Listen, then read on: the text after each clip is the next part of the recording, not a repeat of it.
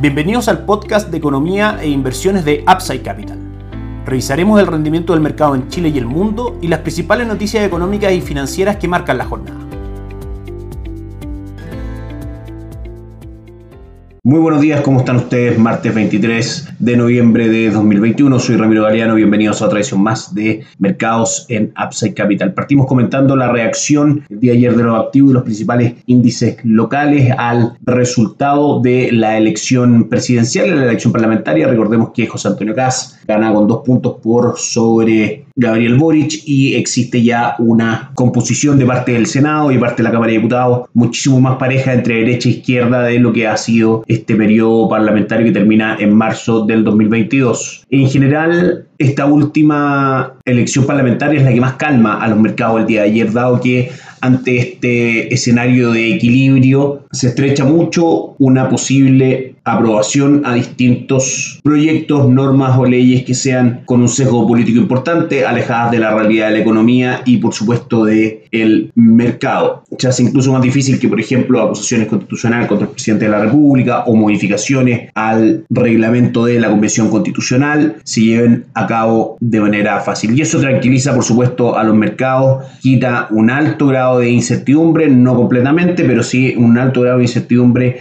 al valor de los índices y los activos locales el día de ayer. De hecho, el IPSA cierra con una ganancia ayer de un 9.69%, su mayor alza diaria en 13 años, acumulando durante noviembre un upside del 16.8%. También bajaron los credit default swap, unos instrumentos de inversión que consisten en eh, seguro frente a posibilidades de no pago de parte de algún país, etcétera. Los credit default swap de Chile disminuyeron ayer un 6.58%, lo que es una excelente noticia. El selectivo chileno claramente fue el que más ganó en todo el mundo el día de ayer, la bolsa más ganadora. Les recomiendo de todas maneras ver en la edición escrita al día de hoy del Diario Financiero un gráfico de la evolución del IPSA desde el 2013 a la fecha, podemos apreciar que finalmente la gran caída se da con el estallido social y con la pandemia, dos factores que por supuesto no son buenos para el mercado y desde ahí ha ido mostrando una recuperación constante. 4.728 puntos, entonces el cierre de ayer del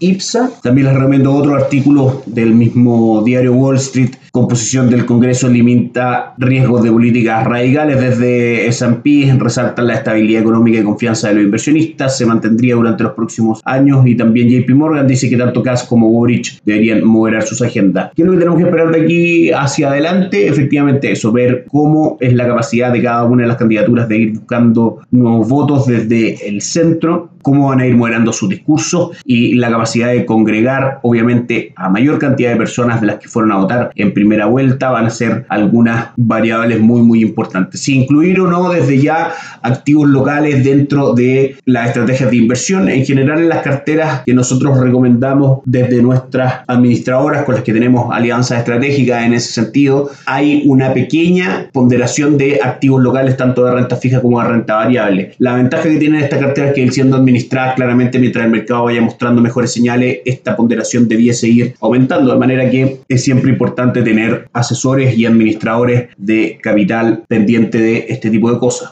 Por nuestra parte, incluir activos locales dentro de las carteras, si bien hoy día hay mejores fundamentos de los que habían el día viernes, por supuesto, hay que ser de todas maneras cauteloso, aún la elección presidencial no está para nada definida y lo que puede generar incluso más incertidumbre es la convención constituyente, que por ahora, digamos, no ha mostrado una postura demasiado conservadora o de querer seguir con algunas variables importantes. De manera que eso hay que estar viéndolo muy de cerca. La volatilidad de los activos locales va a continuar. Por ende, la presencia de este tipo de activos dentro de los portafolios de inversión debe ser también muy acotada y sabiendo que la volatilidad, como les digo, se va a mantener. Por otro lado, pasamos a revisar otros activos locales, las tasas de bonos, el comportamiento de la renta fija en general ayer también fue bastante bueno. Cae la tasa del bono en pesos a 10 años a un 5.6% aproximadamente. También la tasa de este mismo bono, pero en UF, cae a un 1.24. Recordemos que la tasa de interés de los bonos en UF a 10 años estuvo cerca del 3% y en pesos por arriba del 6 incluso, de manera que todas estas correcciones son buenas para la tan afectada renta fija local, que se enmarca dentro de lo que decíamos de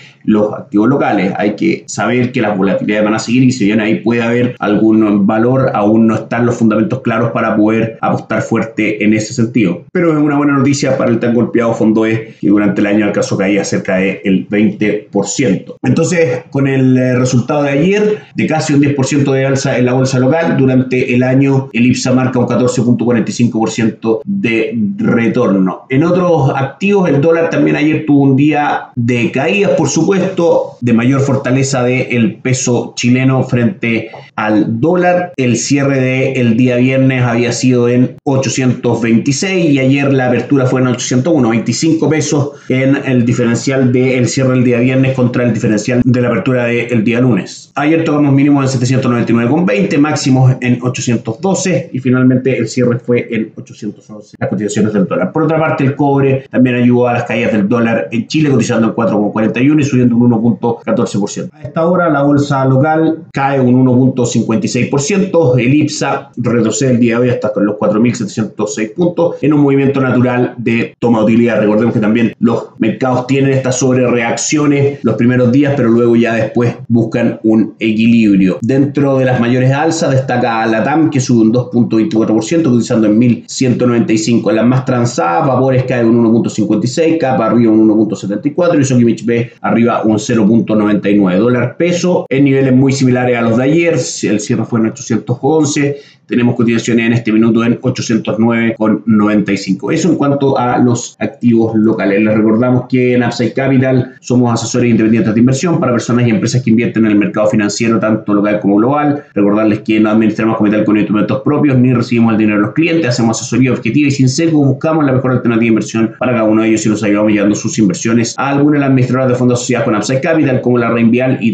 Principal, entre otros. Luego mantenemos una constante comunicación con nuestros clientes, realizando supervisión y seguimiento a su estrategia de inversión y a sus operaciones a través de nuestro equipo de atención a inversionistas. Bienvenidos a una asesoría objetiva, sin sesgo y con una mirada global. Bienvenidos a Upside Capital. Suscríbanse a nuestras redes sociales en LinkedIn, YouTube, Instagram y Spotify. Visítenos en www.upsidecap.cl y los llamaremos para conversar al respecto. Revisamos rápidamente los mercados internacionales. Ayer un día mixto para Wall Street. Dow Jones termina con un 0.05% de retorno. El Nasdaq cae fuerte un 1.26% y también el S&P cae fuerte un 0.32%. En Europa tampoco la jornada fue positiva, cayeron el Eurostock 50 ya un 0.41%. De todas maneras, durante el año el Dow Jones mantiene un retorno del casi 17%, Nasdaq 23, S&P 500 cerca del 25 y el Eurostock cerca del 21%, muy superior obviamente y con un crecimiento bastante más estable en el tiempo que el mercado local, lo cual sigue reafirmando el buen resultado de nuestras recomendaciones. El Nasdaq cae fuerte por expectativas de aumento de tasas de interés, dado que